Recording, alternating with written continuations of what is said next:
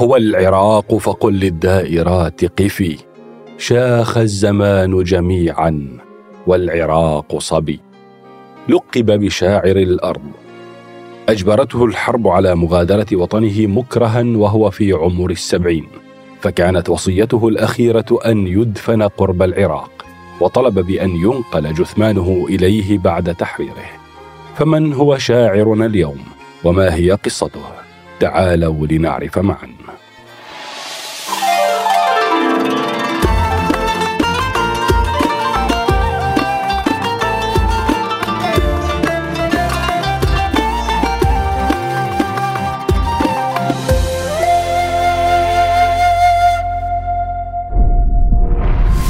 عبد الرزاق عبد الواحد شاعر عراقي رأى النور في بغداد عام 1930 وانتقل في صباه مع عائلته للعيش في محافظة ميسان حيث نشأ وقضى طفولته المبكرة.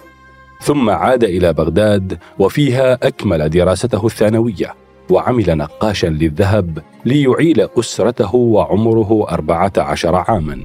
نبغت قريحته الشعرية باكرا. ففي يوم متعب كان عائدا من العمل فرأى رجلا ثملا بيده ربع دينار أراد أن يغري به امرأة متسولة بين يديها طفلين ترعاهما وهي تبكي وتصرخ طالبة المساعدة. أثار هذا الموقف نفس عبد الرزاق عبد الواحد فأبحر قصيدته الأولى في بحر شعره وكتب ابياتا مما جاء فيها أبنت الشقاء أريق الدموع وإني انينا يفل الضلوع. وسيري وجوعك يوهي خطاك ونامي وسقمك يدمي الهجوع. أكمل عبد الواحد دراسته فانتسب إلى دار المعلمين العالية في بغداد ودرس اللغة العربية. وفي تلك الفترة تجلت ملامح شاعر تمكن من زمام الشعر منذ الصغر فكان الجواهري بمثابة أبيه والمتنبي سيد قافيته. والقرآن الكريم معجمه بعد تخرجه في قسم اللغة العربية عام 1952 عمل عبد الواحد مدرسا للغة العربية وبعدها سكرتيرا لتحرير مجلة الأقلام ثم رئيسا للتحرير في المجلة. بدأت علاقته بصدام حسين التي أشعلتها سيجارة.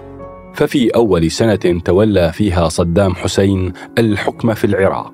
استضاف عبد الواحد في قصره.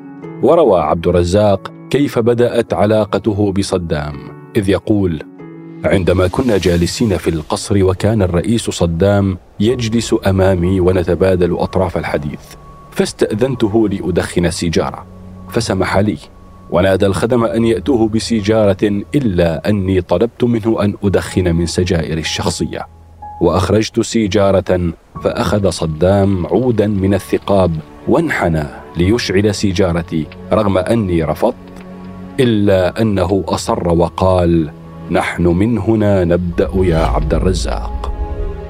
استمرت هذه العلاقة مثل أي علاقة شاعر بالسلطة. فكان عبد الرزاق يمدح ويثني على صدام وكان صوت الحرب العراقية الإيرانية عام 1980 إلا أنه في فترة الحصار الاقتصادي على العراق بعد غزوها للكويت عانى الشعب العراقي من هذا الحصار إذ أصبحت مقومات الحياة شبه معدومة.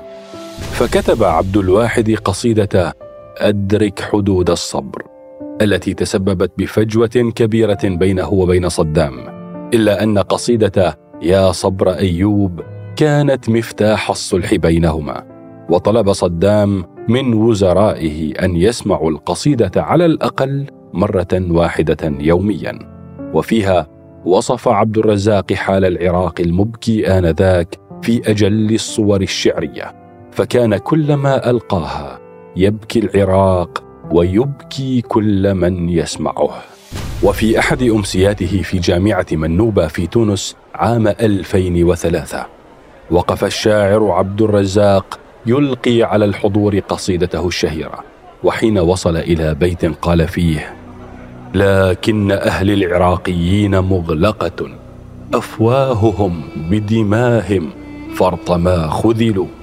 دما يمجون إما استنطقوا ودما إذ يسكتون بجوف الروح ينهمل. قد يأكلون لفرط الجوع أنفسهم لكنهم من قدور الغير ما أكلوا. سقط أرضا فاقدا لوعيه ونقل بعدها إلى باريس مصابا بنوبة قلبية. بعد خروجه من العراق مجبرا إثر الغزو الأمريكي عام 2003 لم يرضى عبد الرزاق الابتعاد عن دياره فجاورها وانتقل مع شريكة حياته أم خالد للعيش في دمشق. رغم أن أولاده وأحفاده طلبوا منه بأن يذهب للعيش معهم في أمريكا إلا أنه دائما ما كان يردد ويقول لا أريد أن يقال إن عبد الرزاق عبد الواحد مات في أمريكا ودفن هناك وإن عظامي ستبكي في قبرها إذا ما دفنت خارج العراق.